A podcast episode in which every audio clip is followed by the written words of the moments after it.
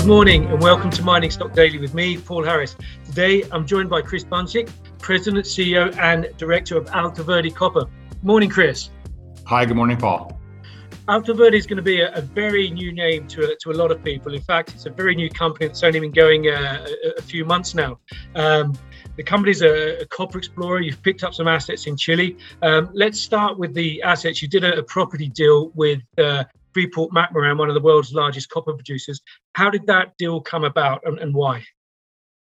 Well, I, I, think it's important to realize the the um, our, our team has a lot of uh, former Freeport individuals on it. It's a very strong team, and uh, it, it, starts about a year ago when uh, members of the team were talking with Freeport about um, potentially carving out some of their exploration assets into a new vehicle, and so um, that has taken its course over the past uh, 12 months, and and now uh, we've successfully completed those transactions. Um, there's one principal property called Tres Marias, and, and two more uh, th- that we've acquired as well, Pitbull and Zenaida. Um, and uh, generally speaking, we're very excited to, to go out and explore these. And, and Freeport is in the background as they're, they're watching and they're, uh, they're, they're waiting for our success. And, and so we're uh, keen to get going. Okay, you yourself, you're perhaps better known to people through your role as president, former role as president and CEO of Ascendant Resources, uh, which was uh, mainly a, a, zinc-based metals exploration company. What what was it that um, enticed you to sort of change from Ascendant and come into this new venture with Alto Verde? You know, I think it's a great opportunity to uh, to really focus on copper. I think that copper is a, a very um, important metal. It's going to play a very important role in the you know the electrification of infrastructure and in transportation. Um, there's a huge uh, lack of supply coming on, given that it takes about eight years to put a, a new copper mine into production, and that really hasn't been a focus um, in the last decade. And and now you know uh, the, the market's starting to see that squeeze. I, I feel like there's going to be a real um, rise in the commodity price over the coming years. And so I, I, really wanted to be involved with a group that was focused on copper. Um, they have great projects coming out of Freeport uh, down in Chile, which is the you know the number one producer in the world of copper. Um, all those things just really lined up with with you know where I wanted to go with my career, and I'm really excited to be working with such a credible, accomplished, um, fantastic technical team uh, that has such a, a long history of success. Thank you, Chris. Let, us dig into that a little bit more because um, you mentioned that the assets are from Freeport McMoRan. The the board of directors, the technical team you've got uh, is uh, has incredible and deep experience with in, in the base metal sector. You've got David Garofalo. Most people know him as the former CEO of, of Goldcorp, but prior to that, he was CEO of Hudbay Minerals, a, a copper miner in Latin America. Um, you've got former people from Trevali, a zinc-based metals producer, and, and in addition to the, the, people, some of the people you mentioned that are coming on board from Freeport McMoRan. I mean, that's pretty, uh, let's say, luxurious board for a, a junior copper explorer to have. Right. So uh, let me just tell you a few uh, of these members specifically. So, so you mentioned Dave Garofalo. Obviously, he's got a very well-known career. Um, also, he was at Agnico Eagle prior to Hudbay. And also, Dr. Mark Cruz is the founder of Trevali, which has grown to become one of the world's top 10 zinc producers. And he's a, a PhD geologist, um, incredibly um, a brilliant guy, and, and has a, a long history of success. Um, now, the, the board did start with Rick Gittleman, who is a former, uh, he's an M&A lawyer and formerly, uh, you know, chief administrator administrator at Tenke for Freeport. Uh, also, Mike Ciricillo um, just recently joined the board, and Mike's uh, he's a mining engineer. He's got a, a, a long history of operating. Uh, he was the the general manager at El Abra, which is a Freeport mine, um, and then he went on to successful uh, to successive, um, you know, more responsibility at Freeport. He went over to Glencore after that, uh, and again, he he worked in a number of different areas, but he was at the end of it, he was head of their um, copper assets division, and so uh, a very accomplished guy. Just recently was the CEO of Nevada Copper. Um, also we have a, a our uh, another director on the board, our third Freeport ex Freeport member is Rich Leveille, and Rich Leveille was the um, until he retired from Freeport, he was their VP of exploration um, of all of exploration. So he knows all of the assets at Freeport, especially the ones that we're going to be working on now in Chile. Um, and again, an exceptionally brilliant guy. So uh, really, we've got a very strong technical team. Collectively, we've raised more than three and a half billion dollars, uh, and and plowing that into you know more than 20 assets.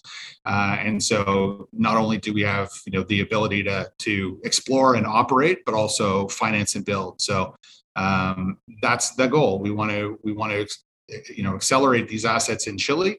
Um, we want to look for other opportunities as well. And and so we're looking to grow this into a, a, a substantial company. Um, you know we set our set our eyes on uh, being a lundin five years from now. So we'll see if we can be that Okay, one of the sort of first steps towards that goal, um, you're planning a, an RTO, I think, in the first quarter of next year, first quarter of 2022. Um, will, will, that have a concurrent raise? Um, what, what, what, are the plans there? Yeah, so we are going through the process right now, and we're looking to get public as quickly as we can. There will be a coincident raise um, that will go to fund the budget for the exploration at Tres Marias and in Chile. And so uh, that should be coming in the next several months. And then after that, it's it's on to uh, delivering on the exploration program that we've okay. been delineating. But uh, I, I, can speak about that for a moment. The, well, the program that just we'll get onto that in just a second, if if I may. Um, so you got the properties from Freeport. Are Freeport a, a shareholder, and, and as part of that deal, will they stay a shareholder? Now, Freeport's not a shareholder. Um, I, I, my understanding is that's not something that um, they do from a corporate perspective. Um, but I think the their their real um, interest will lie with the project after we have some success. And so the the arrangement with Freeport is that after we've spent uh, $5 million US on the property, they will be uh, in a position to make a decision on whether they back into 49% of the project or 51% of the project. And there are, uh, you know, it's a fork in the road. And if they decide 49%, we give them a 1% NSR.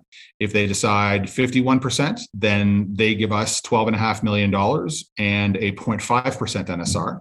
Uh, and then we proceed from there but um, it, it's a you know it's a win-win for us in the sense that we believe that they will come in if they intend on developing the project and um, we'd have a very valuable nsr and, and, money in the bank to go do some other things.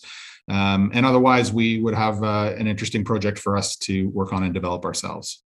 Thank you chris.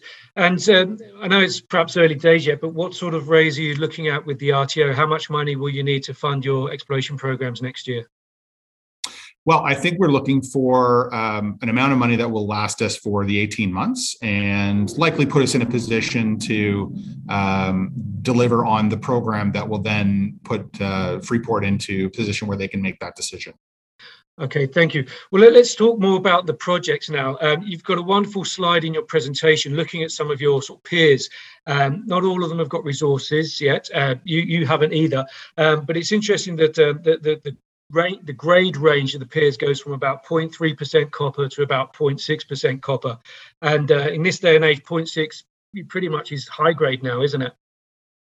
Yeah, I mean, it's, you know, we find ourselves in the same metallogenetic belt as the Spence mine.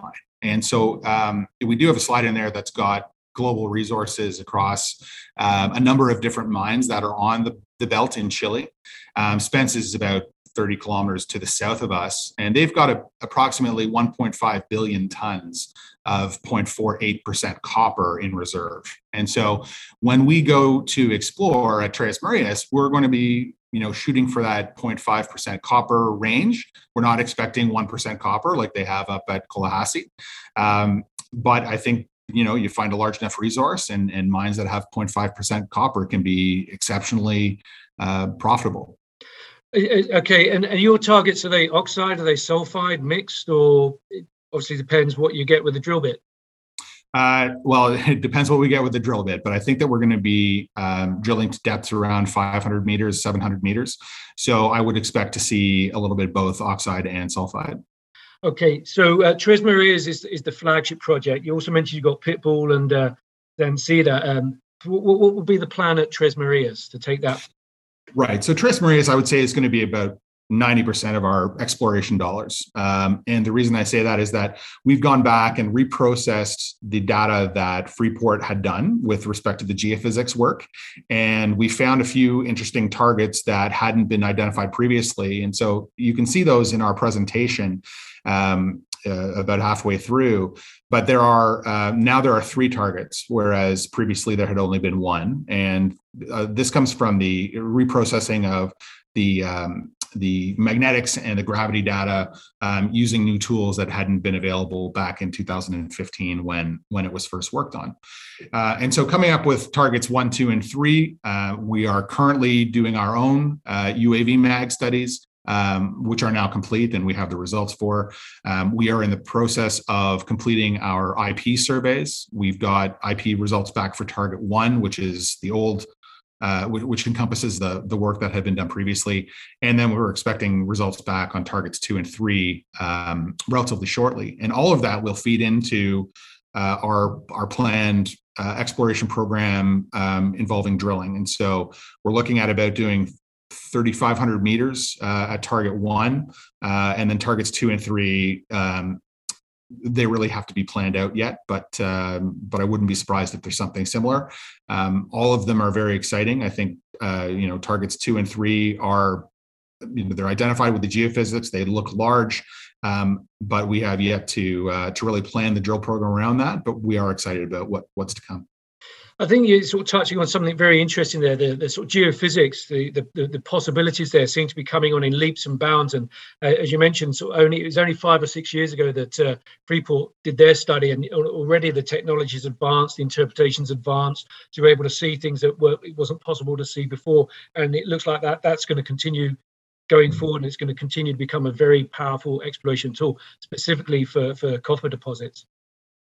No, I, I, agree completely. I think that um, the resolution has has improved. The reinterpretation um, with digital tools um, to to work with you know the resolution that was acquired at the time uh, has much improved. You know we can see structures that that weren't necessarily uh, visible before, and so a lot of that plays into where you want to point the drills. Um, there's no substitute for the drilling though, so so that's going to be uh, you know really the key. But I think all of these um, non-invasive exploration techniques are are very valuable because they they come at a low cost, and to the extent that we can you know use them without duplicating work or um, or wasting you know time and money, we absolutely will. Okay, um, continuing sort of the, the non-duplication theme, you're in a in a a very well-known copper district, a lot of producing mines in, in northern Chile. Um, tell us about some of the infrastructure you've got nearby. I imagine you've got roads, power, water, that kind of thing. That's not too far away from the from the site.